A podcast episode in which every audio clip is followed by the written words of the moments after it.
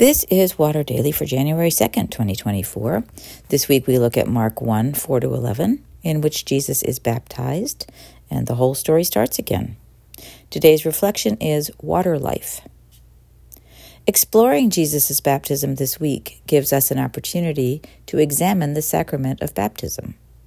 There's a fancy name for teaching about sacraments mystagogy, the study of the sacred mysteries. Mystagogy flourished in the fourth century when the Emperor Constantine's declaring Christianity the official religion of the Roman Empire brought a flood of would be converts to seek baptism. A few bishops, notably Ambrose of Milan, John Chrysostom, Cyril of Jerusalem, and Theodore of Mopsuestia, say that three times fast, offered instruction about the sacraments to catechumens before they were baptized. Our mystagogy this week will be simple. We'll just focus on the elements involved in baptism. We begin with water, the most fundamental of fluids for life and for God life. Sometimes I think we belong in the water. Our life starts in a sealed, watery place, nine months floating in a sac of amniotic fluid with embryonic arms like flippers. And then we're born, which is freedom, but also makes us fish out of water. Some people spend their whole life trying to get back to that warm, enclosed place to live in the water. Do you like a nice hot bath after a hard day? Easing yourself in because it's just a little too hot? Letting the water close over your tired feet, aching muscles, letting your back settle in, enclosed in warm water? Or are you a shower person, standing in the flow, letting it wash over your face, your shoulders, and neck?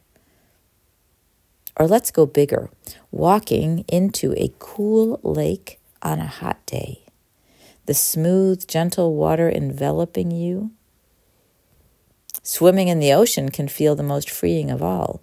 It's bracing, it's huge. You can dive down and float on the waves. It's vast and refreshing. Sometimes I think we belong in the water. The Bible is full of significant water, from creation to the ark to the Red Sea to the Jordan River.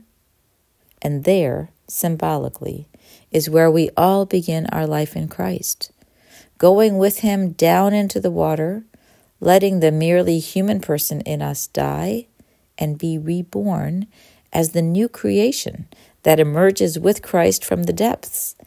That's why water, lots of it, is so important in the sacrament of baptism.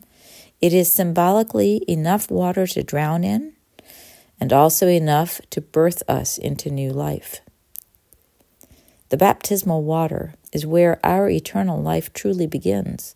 Once with water and the threefold name of God, it's accomplished, it's done. And whether you were sprinkled, toe dipped, dunked, or half drowned, you got the whole thing. You went down and were laid in the watery tomb with Christ. You got up and were raised to eternal life with Christ. You were baptized in the waters of life forever and ever. One way to feel more alive as Christ followers is to practice remembering our baptism every day. We are surrounded with reminders the water we drink, bathe in, wash dishes with. What if we cultivate the habit of remembering our baptism every time we feel water on our skin? Remind ourselves that we were washed and cleansed and reclaimed and reborn in water. Maybe we'd remember how beloved we are, which might make us more loving. One of my favorite bands, The Lone Bellow, has a song that says it all. Let's go deeper in the water.